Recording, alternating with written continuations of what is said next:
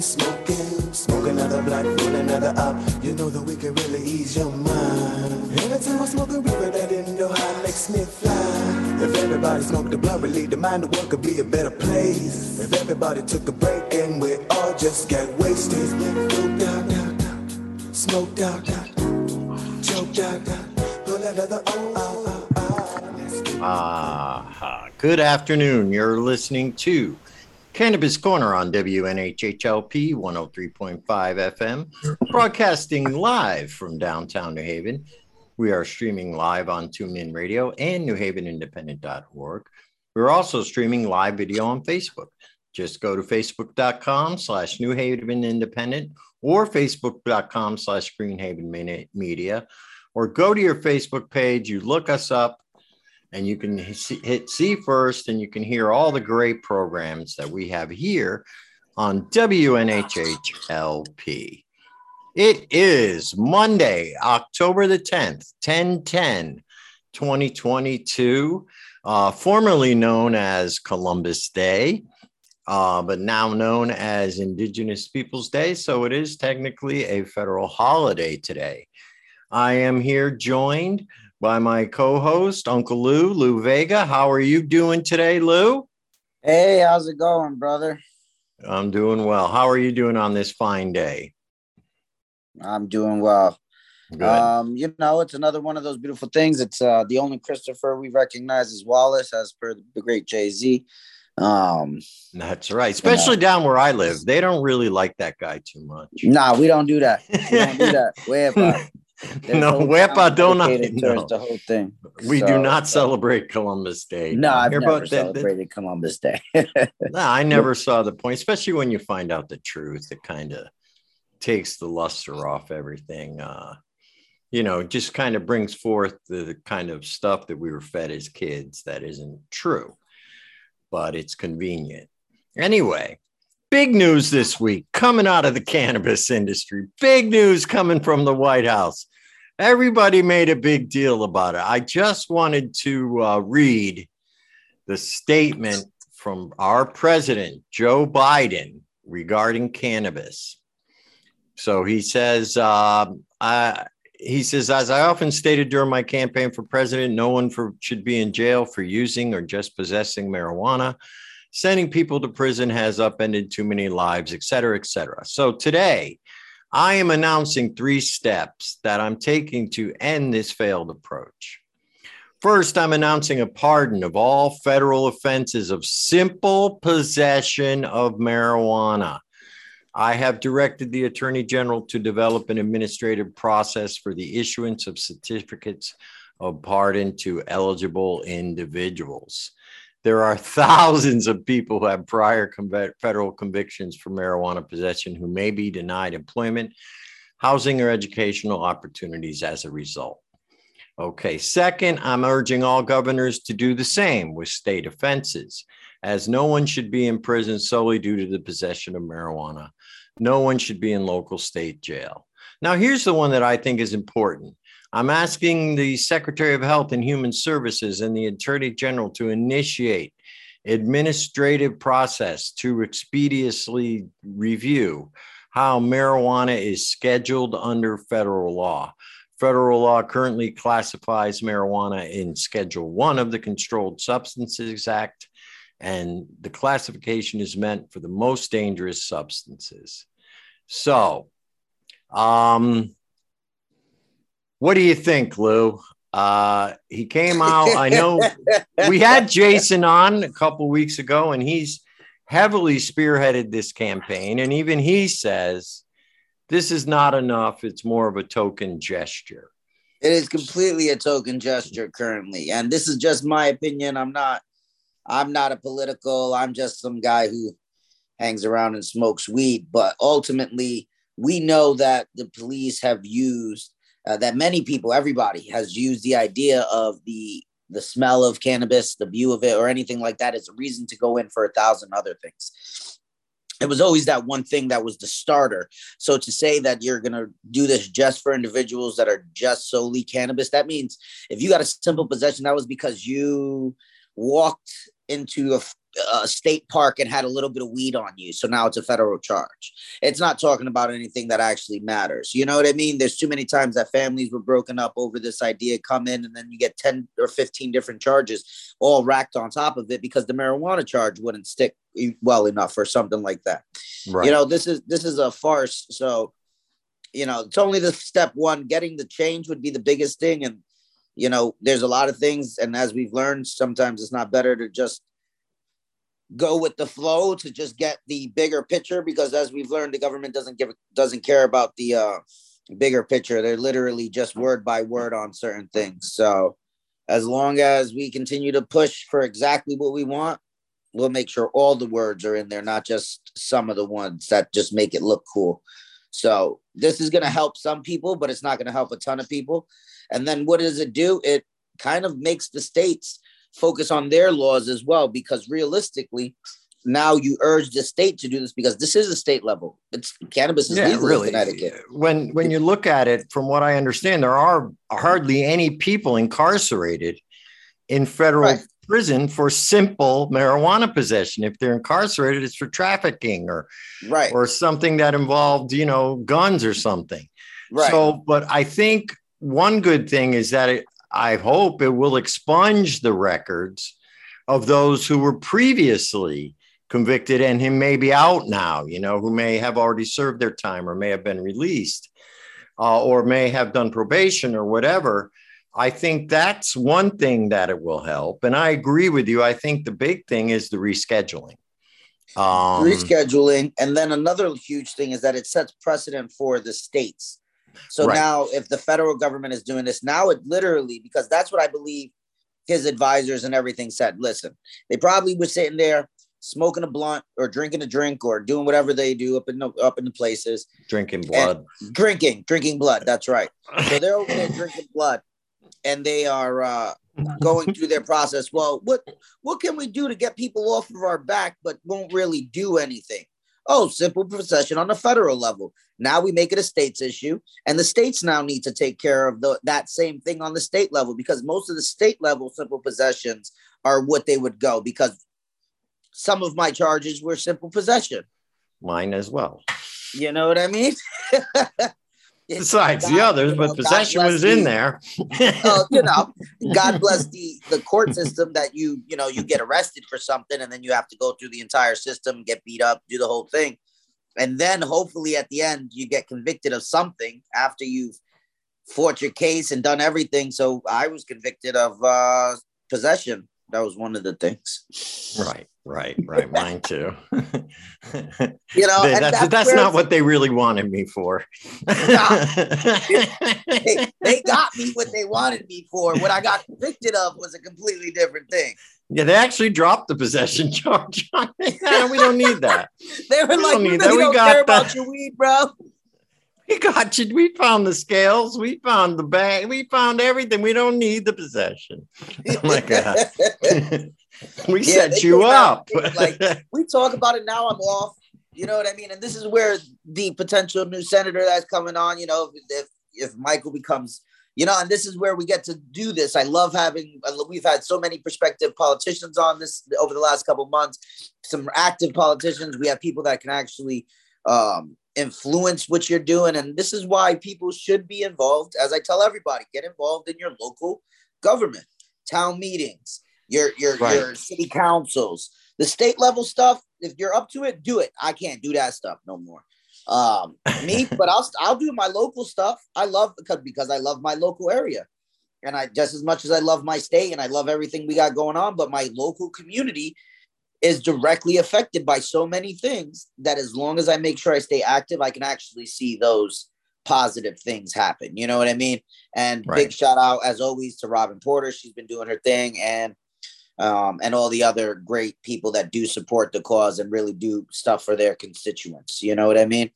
Yeah, so. and and that's the way I'm looking at it. I did see already that Florida, the Florida Attorney General, is now urging the governor to do the same thing to pardon and to release all the uh, state level cannabis, um, you know, prisoners in Florida. So that's already one state that has uh, started to take up on the recommendations. And I agree with you. I think other states are going to do the same. See, um, I everybody has their comments and opinions about Florida. First I one, believe, huh? First one to come out and do it. I believe that at this point, people will agree or disagree or the method of it, but you can only agree that Florida has become very cannabis friendly. Yes. Yes, unfortunately, there's a certain one company that kind of controls the industry down there. It's very, you think Connecticut is corporate? You ought to go to Florida and super see corporate. Super. All you see is Curaleaf, Trulieve, and there's one other one. Yeah, that's the other one. And that's it. There are no like everywhere. That's all it is. It is straight corporate stores. Yes. But they love their cannabis. Yes, yes. They are putting laws in place, not for the regular consumer, not for the home person. And once again, we're not saying they're good laws. No. This is one, this is where we have to, this is when we start talking about this stuff and going back and forth and learning. We're not saying they're great laws. No. We're not saying that, we're just saying that they are opening the floodgates for the MSOs to do their thing. There for cannabis. If you got enough money, go ahead and because that was a Florida company that bought the um, Verano. Verano, yes. they came up here. So they were all huge in Florida. There was that was the Hooters people, right? Yep. Not to yep. sound rude or anything about it, but they they owned the chain of Hooters that then sold it and turned it into cannabis. Yes, yes, absolutely. And um, yeah, and unfortunately, Florida is looking at legalization, but they are looking to just hand it right over to the to the corporate entities that already exist in there, which we prevented Connecticut from doing here. But, you know, look, we still ended up with a mess. But I mean, originally that was Connecticut's plan yeah. to legalize, turn it over to the four existing growers, and then start licensing after that. And it was through the efforts of, like you said, Robin Porter, Jason, myself, Kibra, you, all the other activists who were uh, involved in that, who got on their you know their ass and said no we're not going to have it this way. And i don't know who's activists down in florida. I don't know if they're going to you know if they're going to fight this bill or just let it go through. But we have to know that down in florida obviously we have a large retirement community. Yeah and and and we know that now the community that is the largest sector of cannabis users has now become the baby boomers and the older people because they're using it for medicinal purposes. And they're retired and they figure what the hell? I'm going to smoke weed and live in florida. Um, so i think they're serving their public uh, you know the way they feel that they should but do i agree with it? No. Uh, i don't agree that you should turn over the whole industry to corporate entities because we live in a state where that happened and we see what happens. They take they take advantage of their monopoly and they you know start what? putting on lesser quality. I have to say, even with so the way the state did it here, they set it up because yeah, we went back and forth and a bunch of stuff didn't go as it is. And everyone on that side can completely say, oh, we set it up for the individual to take advantage and do what they could do. And we didn't just hand it over, but then set the financial bar so high that they had to, people had to partner up if you're an equity person, where are you going to come up with $3 million? You have to partner up with somebody. Well, see, this is where, so once again, if I would have gotten mine, I would, I would have been taking a big loan right. from a, from an angel investment firm, firm um, that doesn't own any other, that doesn't own it's not any- an MSO. It's an investment firm that specializes in women's owned businesses, veteran owned businesses, and minority owned businesses. That's and it is everybody's got their own devils, and we appreciate them all as they are. But that's where people say, "Hey, where do you get the money?" Look at traditional investing at this point. You know what I mean? Like, yep. great thing, like our friend Sarah, uh, Sarah from Veterans Anata, money from the bank. I think it was her local loan. bank. She took a loan. Yeah, which is awesome. You yeah. know, she was able to put it against the business. And that's where there is now some type of traditional funding for these things. And as much as it's like, oh, well, there's no way out other than to just partner with an MSO, well, you can opt out of the MSO option and go a different way. You know what I mean? Yeah, find a um, private investor or a bank, like you said, because now they are a lot more open. But we have just been joined by our guest, yes. and I'm interested in his take on this um, because, you know, it's something that is going to be in the forefront for the next few years, at least on the state level. So, oh, yeah. Right now with us, we have Michael Oretad. He is a Hartford resident and he is a writer, entrepreneur, teacher, activist, and a state Senate candidate for the 2022 election in District 1 of Connecticut. He's run a small comic book company and ran an independent record label for, for several years. For the last two years, he has been protesting systemic racism and advocating for a change in the state of Connecticut.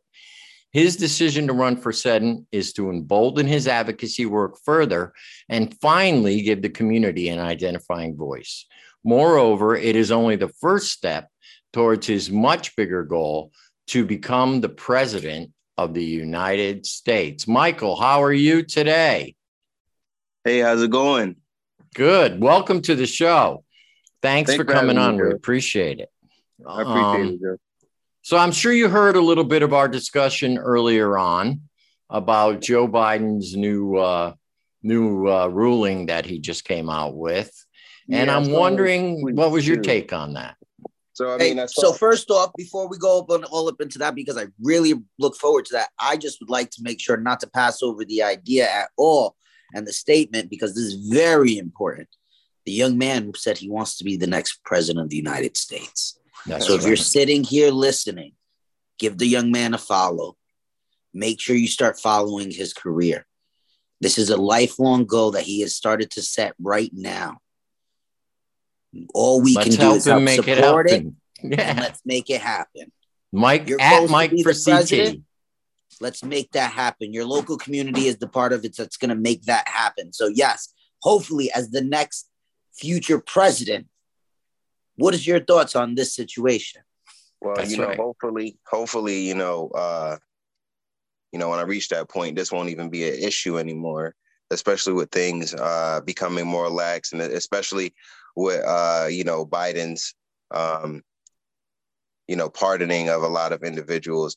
I don't know if a lot of people follow me from you know when I was doing a lot of cannabis activism uh, advocacy work, but um, you know, we were one of the the main people at BLM 860 fighting I, to I remember. Yeah, you know, um, and there's actually a video on um, on my Senate page for my testimony uh, to back up, you know, my statements today. But um, you know, big thing for me is is absolutely um, ending this war on drugs um, and the individuals who were, you know, primarily impacted, Black and Brown communities um, not just individuals who possessed, but individuals who, um, you know, felt that that uh, selling marijuana was the only way for them to survive. Um, I believe that those individuals should be directly supported. Um, I heard you guys talking about how you know we have to get angel investments and you know, you have to get all the this money in order to to to close the fees and all that. I do know that because of our advocacy work, that individuals who were impacted by the war on drugs, some of them are actually capable of getting an equity license, but they have to jump through all these hurdles.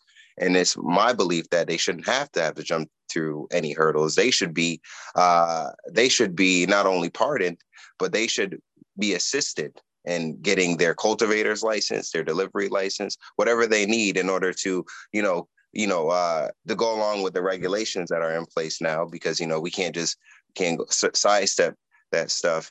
Um, but I think that individuals who were directly impacted by the war on drugs should be the first ones to to get any um, access to the right. industry. You know, yeah, and, I agree.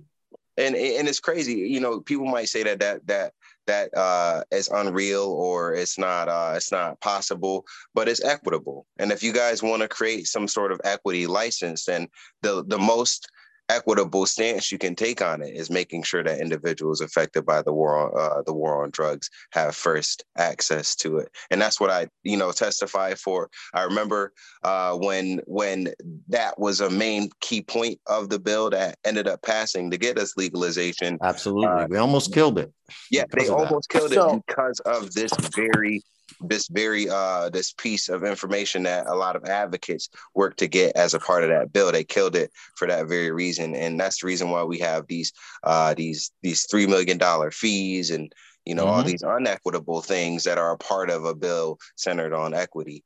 Um that's why we we're here where we are now with that situation because you know individuals lied. I agree I won't say any names, but you know, some some people lied about who would get access, um, and they and they said that basically, uh, you know, uh, rich white rich white uh, guys who did you know cannabis related crimes would have access to the to the equity licenses when that wasn't even a possibility because of specific uh, uh, earnings. Um, there's a, a specific uh, writing for individuals who were under a certain income level to have right. access to it. With this was already a part of the bill, so so for them to basically pull the circle jerk with this this saying, oh these people will get access it was a lie in order for us to to rewrite the bill or veto it it was it was honestly a mess but you know, I know um, I was there. I remember you were there, so you know. but just in case anybody listening wasn't aware of like what happened behind the scenes, it was a mess. It yeah. was terrible. It came down to the point where, in the original bill, it had said people who had been directly impacted by the war on drugs would benefit from this, but then they switched it to the geographical yep. location, which is where they allowed you know, like you said, rich white people just because they live. I, I made this example. I live in Stratford. Okay. Stratford is designated as an area that is, you know, was affected by the war on drugs. But there's two halves to Stratford. There's two sides to Stratford. There's the south side and the north side. Mm-hmm. North side of Stratford is definitely not low income. Right. And it's it's it's a whole different community, but just because they designated Stratford as a, an, a highly impacted yeah. area. Now anybody who lives in Stratford can apply. And to me, that that that was the one aspect of the bill that I thought they really screwed it up, but I also thought it was done purposely. Um, and that was the one thing that we were ready to kill the bill over. I know Robin Porter said, you know, unless you switch it to those people where you actually go in and look at their records and say, you know, this person was adversely affected by the war on drugs. Let's give him a shot.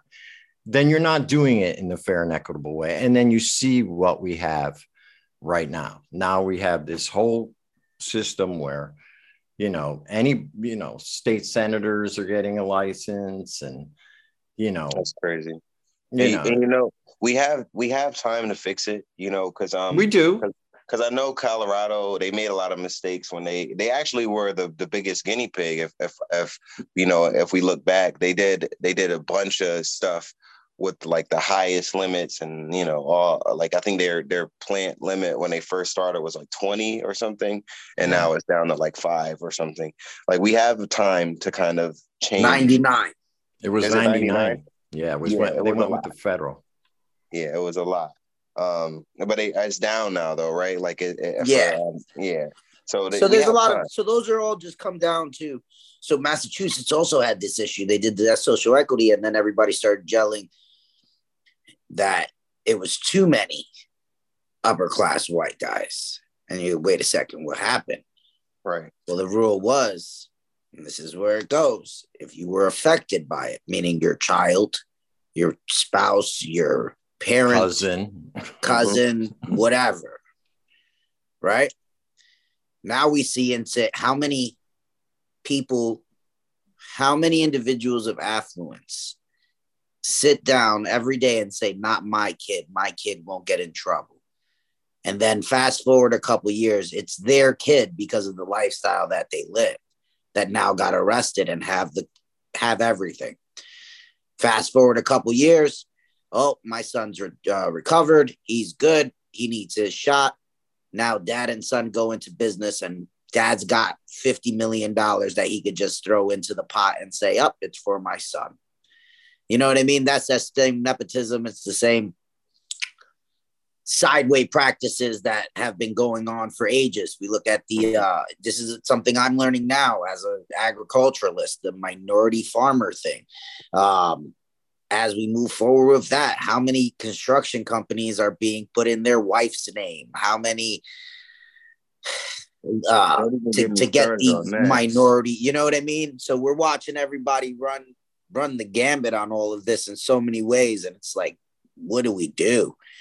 You know, who's who's the the battle and that's where the biggest part I believe that happens around here is what flag does everybody fly under when there's 18 different battles to be fought and everybody believes that their battle battle is the most important in their aspect of where they are for their personalness versus what's actually good for the greater good and right, I think that sometimes we see that more than anything. The idea of the greater good is left out so much, especially in cannabis, I believe. Right. Um, because we see we see tons of groups all over the country who do super specialized work and then they may fly under the same ban- banner of um, cannabis but now you have a group of individuals who are coming in under the corporate sector. We have a group of individuals who are looking to go under the medical sector. We have a group of individuals who are looking to be in the recreational world. A group of individuals who are looking to be in tourism. Now we have the liquor industry that's coming into it as a business. We have tobacco industry that's trying to come in as a business. We have farmers who are looking to just save their lives.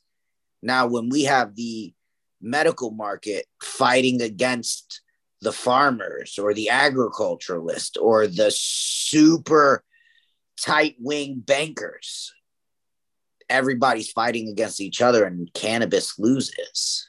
You know what I mean? So this is yeah. where how do you make that determination on what you want to do? Because every year they redetermine the diverse the DIA areas. And now this is just where people are getting arrested and where they live. How did New Canaan become one of those towns? Well, I guess a lot of people from New Canaan get arrested for drugs and weed. That's what happens in rich communities because right. the young kids got nothing to do. I know I grew up in Westport. This is how I got involved in drugs. It was out of sheer boredom. Nothing and better you know to do. your your parents' affluence and where you grow up. So now you figure you're in your early 20s. Just put we're just putting out an idea out there. A scenario. Now you're a child of affluence. Well, now young adult. You're in your early 20s, not very much care in the world, still living under your parents' guise. You do all the things you do, you get arrested. The police book you. You are an individual. It doesn't matter who's your parent is. What's your income? Zero dollars, twenty thousand, thirty thousand, forty thousand.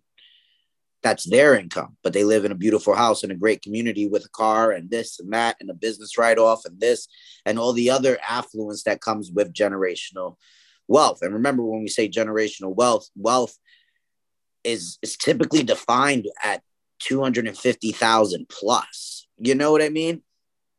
So that's a that's where real life, you know, the top 10% of the world enter that $200,000 mark. So when you say wealthy, you know, you try to remember what that, what some gauges is that that is here, especially in Connecticut. You know, Connecticut, we have townhouses that cost millions of dollars. And if you went to a town that wasn't as affluent, you go to Ohio or Omaha or uh, Texas, that, that money goes five times as far. And that's where communities that aren't as uh, financially stable as us here in the Northeast they think we're all rich.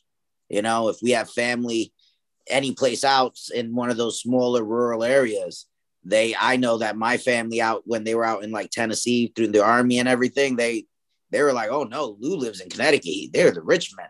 They they got who's the boss money. And it's like, man, no, we just I'm I have two college degrees, I have a master's degree, and I make 80 grand a year uh, working in McDonald's or something like that, you know, Yeah, as a as a food McDonald's, guy, yeah. you know, because that's a, a general manager at McDonald's can make eighty thousand dollars. So anybody who's listening, if that's a good job, get the job. Don't ever downplay anybody who works in the food service industry. That's my that was my original trade. So that's why you know that's a real thing. And now people who work in smaller communities that don't have that same thing, they're like, oh man, a McDonald's manager making 80 grand, you're a rich man. Like that we make 30 or 40 in our town. And that's real life. You know, Connecticut minimum wage is $15. That's twice the national average. And that's that's crazy in general. You know what I mean? If we need to go to a doctor, our doctors are less than 10 miles away from most of the state where there's some states that don't have a doctor with a 500 mile radius and Yeah. things that cannabis uh, because this is the cannabis corner and we're talking politics and the way the government goes and the way the country kind of runs out we've seen that cannabis could help so many different things but now with the tv and internet and you know we joke about it and say new age something like that but if you look at technology from the day the wright brothers flew the first plane and the day neil armstrong landed on the moon was only 60 66 years apart. Like that's a lot of history because before flight it was thousands of years without any of that jump in technology. Yeah. you know now we're in such a fast place fast place thing world space that we're in. I believe cannabis is usually the only thing that binds us that brings us together that actually slows things down and kind of bonds communities throughout the state. So yeah we're now we can sit in a room but there are people from that new canaan area that went through that and that's their way in. Is it fair? Who knows? Now both of you both say fair. Everybody has to fight for their same side but at some point you have to say cannabis hasn't won yet. No. let's make sure cannabis wins that's so that we can all win instead of fighting and battling and go in. Because at this point i think i think cannabis is going to win federally. Like it's like michael said by the time he's president this shouldn't be an issue. We should you be know what I talking mean? about You know- legalizing all drugs by then. right. And you know, and you know, um, I don't have, and that's the thing is like I don't have a issue with, um, you know, cannabis winning at all. Of course, um, you know, as long as we, as long as we are investing into the community somewhat, you know, like I, I, I get what you're saying. That sometimes we we gotta like we gotta ride it out and see what happens, and and you know, um, as long as as long as cannabis comes out on top, and and you know the, the money is going where it needs to go then we can't truly be mad about everything. Sure, things haven't gone our way yet, and that could change. But um, you know, as long as you know how how Colorado does things with a lot of their cannabis money is a lot of it goes back into education. yeah Right. huge huge And and you know, if we get something like that uh, to, and and the, the thing I like about Colorado too is that they have like their pie charts and their graphs on like where the percentages are going. And, and if we can get to a point where Connecticut has um, you know all that information completely transparent, I can only hope. Um, you know, then we can invest in into communities still. So we can invest into communities like mine, um, where we're dependent on a tax base to fund our Mhm. education, but we got a whole bunch of of uh, corporate landlords, you know, failing to to pay their taxes on time and you know doing all these backhanded ways in order to avoid uh, paying their taxes, and that's impacting our education system. So I mean, if we can if we can still have cannabis win and, and our community gets that investment that it needs into education and our medical field gets get that investment, our transportation, um, because you know how transportation our transportation budget is garbage too in Connecticut. Mhm. Um, then we can start uh we can we can at least be happy with some of those those wins uh, um you know uh, going forward but that's that's all i'm hoping if we can at least get there you know and, and i won't yeah. Bitch and moan so much but Let's talk a little bit about your campaign. Um, what motivated you to actually take this step and run for office? so oh so I, you're you were an entrepreneur, and then activist, and now moving into here. So could you just give us a little bit of that background? I know That I know that interests me. Yeah, the comic yeah. book and the record label do yeah, yeah, yeah. too. so, That's what you get.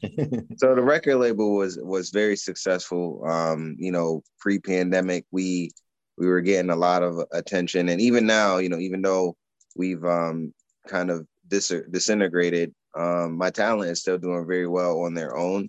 It's unfortunate. Um, you know, once maybe once I get my money back up, I can you know gather them back up, but uh, and put them on tour because that was the goal before pandemic hit. I mapped out a 22 city tour from Florida all the way up to Connecticut.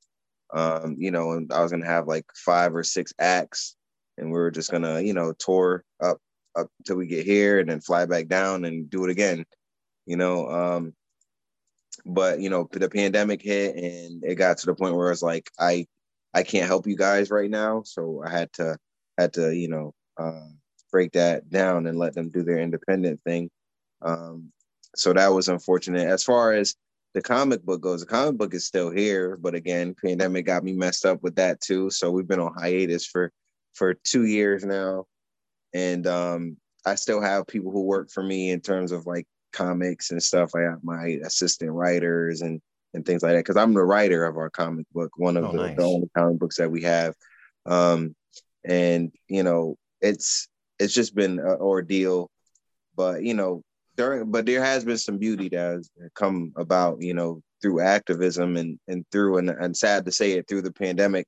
Um, in that, like I got I got in touch with the community um, to fight for justice, and and that's kind of when it started.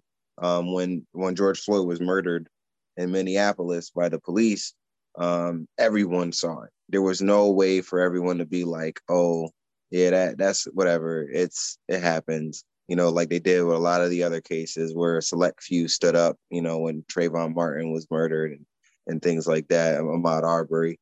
Uh, for this, eh, we were all able to come together and sort of like uh, speak up about it. So it was the opportune time to gather everyone in the community and and really speak up, and that's what we ended up doing. Um, unfortunately, when the pandemic slowed down, a lot of people decided to go back in the house and we had to start doing things in a modern way again which is mm. calling your legislator and asking hey can you do this? Like it'll really help my community. And it was it got to the point where if it's if they go eh well we, we could do that but nah there's some corporate interests so we we're not going to do everything that you're asking because uh, we're going to go take some money from right. some oh, other yeah we already are, yeah right.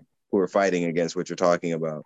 And that's that's terrible. And that's the way that politics are, are done in Connecticut and every country and in every state. Um, yeah, so I said, it's a dirty game, Mike. You know, you know, you know that. Um, you, I think you probably know what you're getting into, right? And it sucks. you know, um, I, I, uh, that's the reason why I, I decided to run though, because what we need is we need more individuals who who have an altruist uh, perspective of dealing with our problems. Like I don't I don't need I don't need a direct payment for dealing with our garbage in my in my city because it's hurting my community. I don't need you to pay me. I live here. Like I don't need I don't need anyone to to to to cut me a check to solve this problem. And I don't need anyone trying to cut me a check to not solve it because it's directly impacting my community. So there's no give and take here. There's no there's no push and pull. There's just the issue and why we need to solve it and how it'll directly affect me because it's affecting all these other people. So that's right. the reason why I chose to run for office is to solve problems that are affecting me and that are also affecting the future generations. I'm an educator.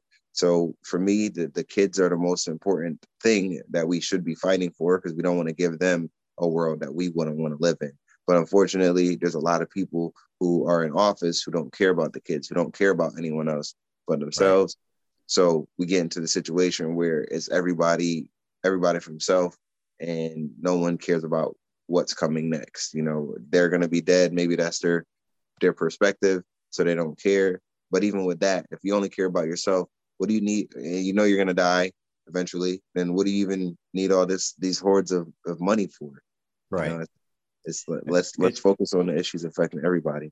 Yeah, it used to be a public service. You're supposed to be in there to serve the public. Um, but what comes ends up happening, and what has ended up happening in government is you end up serving corporate interests and you end up serving yourself. You know, there's all kinds of lobbyists and there's all kinds of different people with a lot of money who who speak louder i guess money speaks louder than truth unfortunately mm-hmm. um, but uh, so state what you're in district one what mm-hmm. cities and towns does that encompass so that's uh, the south end and west end of hartford and a large chunk of wethersfield um, my incumbent has been in office for 30 years so it's definitely like an uphill battle for me um, but you know, I definitely feel uh, I feel like I got a lot, I got a lot of good uh, traction in the district. Not only that, but what a lot of people don't know is that uh, large chunk of our voting population is actually um,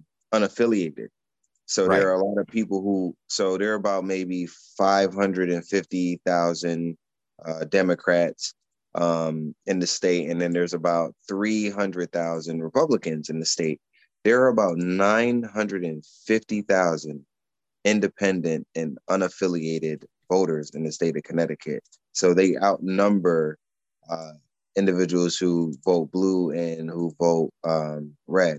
So I feel like um, I think that the state needs to start uh, considering these things, not just the state, but you know, individuals in the community that we do have a chance of you know supporting people outside of the major parties um, you know just that will serve the community because we know that the major parties are you know nothing against the major parties because there are individuals within them that are interested in public good but there's a lot of people who are not and and and what i'm finding is the people who are interested in the public good are usually not the ones who rise up to the positions of power so they don't become the speaker you right. know, they're not the the heads. They're not the guys at the top because the guys at the top play that political game and the people who are actually interested in working for the people refuse to play it and therefore don't get the same opportunities to move up the chain as the ones who do. And and you know hopefully you know i don't know if that can be changed because you know like you say it's it's a dirty game and it's about money. But um, it's good to have at least maybe if we can get more people who are actually interested in the community rather than in the in the in lining their pockets. If we can get a majority of those people then maybe there could be a change. Now you're not running with any party then? You're an unaffiliated? Or are you running with the well, green party or anything yeah, like got, that? I got endorsed by the green party and um the green party are good people man. They're their goals. It's crazy that they don't have more support considering um, you know they they're fighting for public good. Um, they they were at every protest that I that I hosted. Um, they were at protests that I didn't even host. You know, advocating using their own voices. Um, you know, showing that they they have these beliefs um, and they weren't trying to like capitalize on the moment or anything like that. They're just they genuinely care about these issues and you know um and that's the reason why i said you know i'll i'll, I'll absolutely accept the endorsement yeah um, for one it, it, helped me get on the ballot immediately i didn't have to primary anyone i didn't have to do a lot of those things but we also align in terms of what our political views are you know we want to support the community we want to protect right. our planet you know yeah, and the Green Party has a long history. I mean, with Ralph Nader and and uh, right. you know, so it has a lot of legitimacy. And we had Michelle Bicking on yeah. too, who was one of your, I guess, uh, running on the same ticket governor. as you. Mm-hmm. Running yeah. for governor. And you know, Howie Hawkins, he ran for president in 2020. He actually came out here to um, campaign with me. So we um, we hit a couple events together um, and it, it, was it was great, you know, having someone who ran for president um, come and support my my local election um, out in the community with me, getting signatures. It was really uh, it really made me feel like um, it's possible for me to to reach the heights that I need to, uh, you know, eventually. Well, I think that's what one thing that's good about these days, rather than the before. Um, we have that social media now. We have other um, avenues to promote our you know your platforms and things like that and i want to get to your platform in a minute um, that will give somebody like you a chance do you know what i mean because you can reach a lot of people through social media and just getting out there and meeting with the public. Whereas some of these, like you say, your incumbent's been in there 30 years, he's almost feels like it's his job now. And um, he doesn't probably get out there into the community as much. And if he does, he doesn't know where to go. You know, he doesn't know where the real people are who are impacted by some of these policies that have been put in place. He doesn't know what the real needs of the community are. Whereas somebody like you has that advantage where you're probably out there meeting people, going to events and doing things, and then doing your thing on social media as well. Um, and I think that does give you an advantage. And, and I just, you know, I'm a big advocate of third parties because I, I'm always been an unaffiliated voter. And I just feel like the way the regulations are set up with the debates, even on a federal level or even on the state level, the third parties, because they don't have a ton of money, um, seem to get pushed aside, you know, and unless you are an active and aware person, uh, who who does go out and actually look at the issues and look at all the candidates, they seem to have a monopoly on on politics, and and I, I just it's not working anymore. We need a third choice because there are people, like you said, in the middle, independents. Who, you know, I, this is a big thing because if I'm not wrong, I remember back in school they teach that ultimately it's a two party system yeah. You know, it's one of those things where you're taught there's Republican Democrats, you have Mule and the Elephant, and you see all the this is how it becomes a bill and you know, schoolhouse rock and all that other stuff. And it always showed it as a two-party system or not in not really educated the young. And now it like you said, Joe, you have to almost be completely woke these days or aware or so and active before you even know about it. And I think that that's where even on the state level, we could take that and push it a little bit further and take away from actually listing individuals' uh, parties on the ballot. I know that there's uh, one town, someplace in the middle. I saw it on um, on uh, what's the drug TV channel that they have? I forget it. Uh, it's got like pharmacopoeia on it. Vice.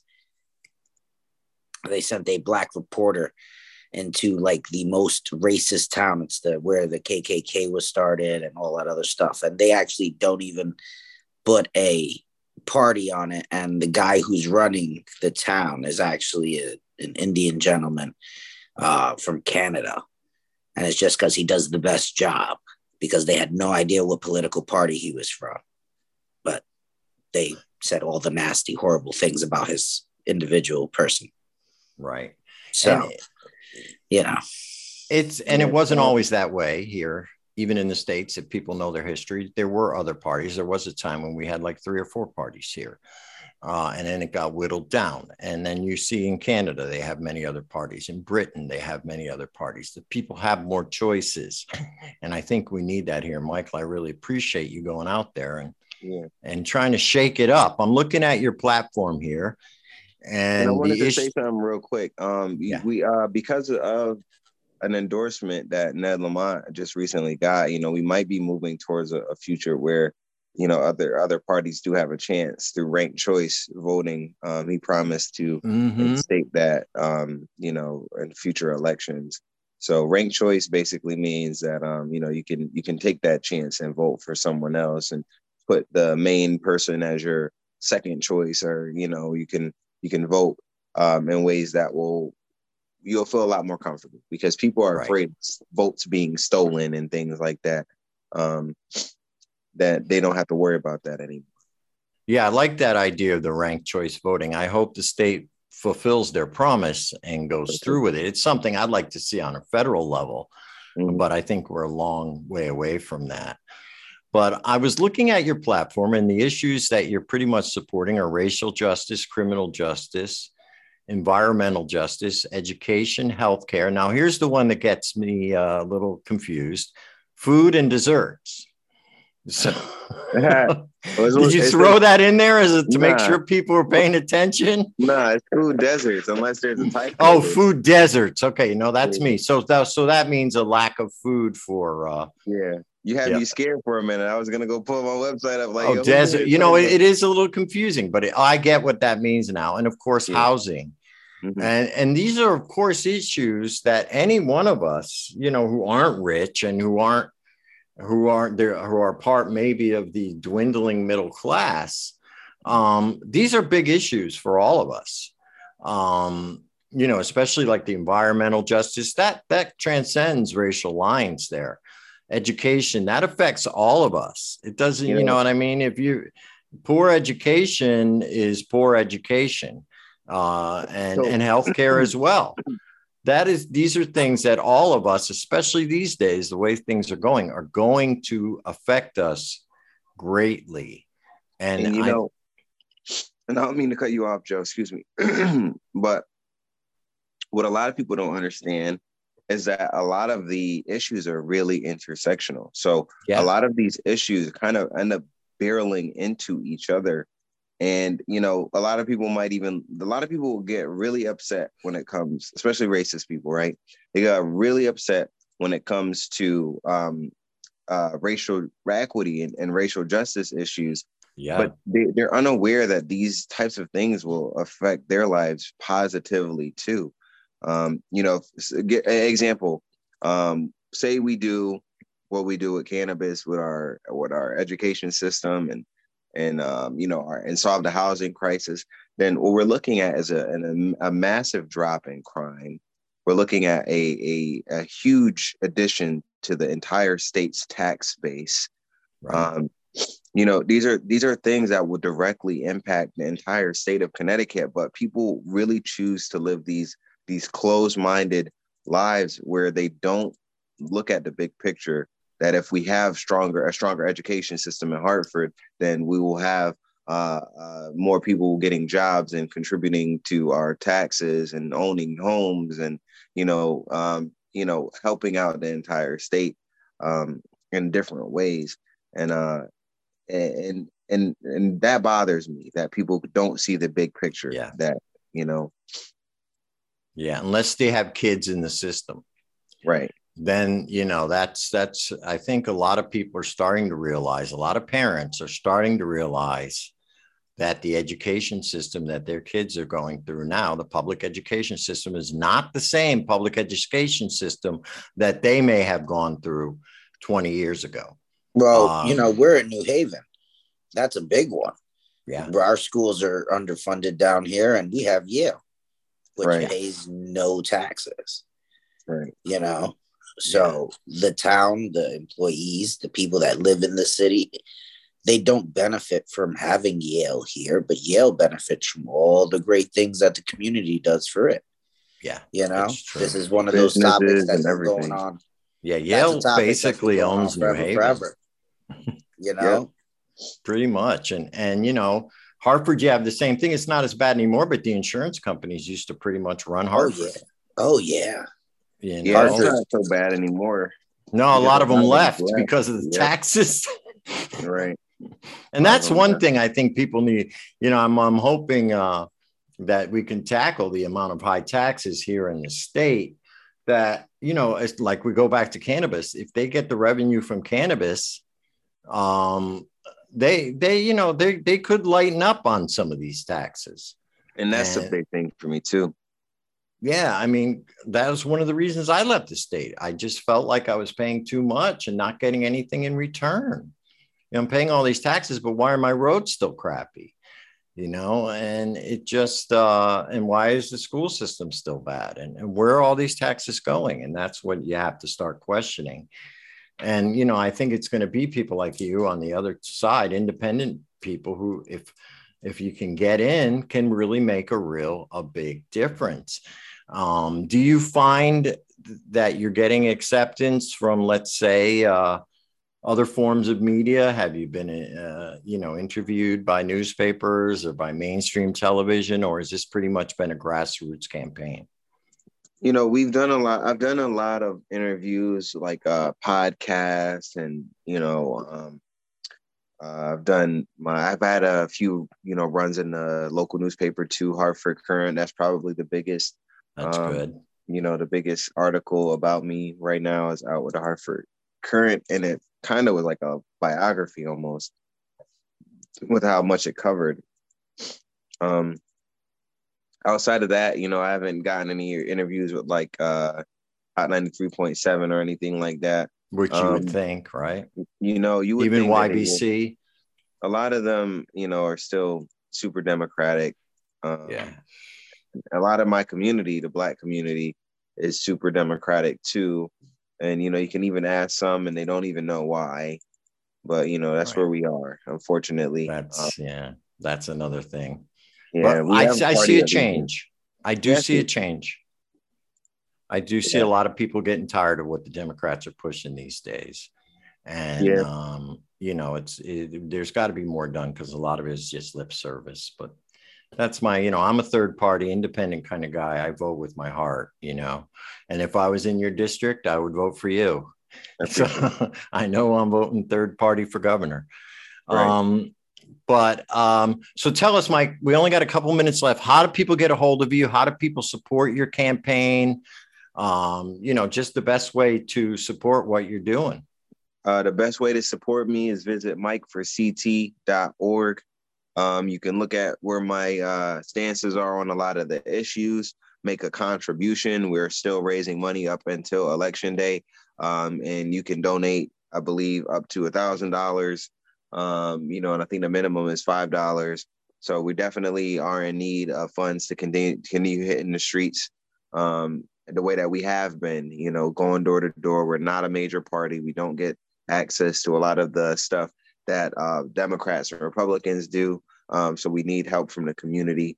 Um, outside of that, you know, just visit my Instagram as well and my Twitter. My Instagram has a lot of the infographics that explain a lot of the issues that uh, that we are fighting for uh, change. Um, so definitely check out the Instagram, bunch of infographics there. And you can reach me at info at mikeforct.org. Um, and again, the website is mikeforct.org. Right. So please, everybody, November 8th, election day, if you're in the in the uh, District 1 area, take a chance on Mike because obviously the 30 year incumbent isn't really hasn't really been doing much so why not take a chance and that's my message mike i want to thank you for all the work you've done not only in the cannabis community but in the community at large. And I wish you the best you, in your campaign. And I, you know, and I hope that being on this show has helped and given you a little bit more exposure. But again, people, Mike at Mike for CT. If you have a little extra money, throw a little something into the campaign. He is a cannabis supporter. And I know that when it comes down to voting for new cannabis regulations, he will be voting for the betterment of the cannabis industry and not for the betterment of the corporate. So, Mike, thank you again. We appreciate you coming on. Lou, do you have any final words? As always, stay happy, healthy, and high. Enjoy your time, and you know. Okay, that's big, and that's big bro right there, man. Lewis, man. that's nah, it, man. Just stay happy, healthy, and high. As long as you can do that, that's that's half the battle. Yeah. All right, Mike. Thank you so much. You can follow me at Joe the Weed Guy or at Greenhaven Media. We will see you next week where we have Freedom Love from Blue Dream Radio coming on. All right, again. All right, Nora, you can hit that music. We're ready to go. Because I got high, because I got high. La da da was gonna go to class before I got high.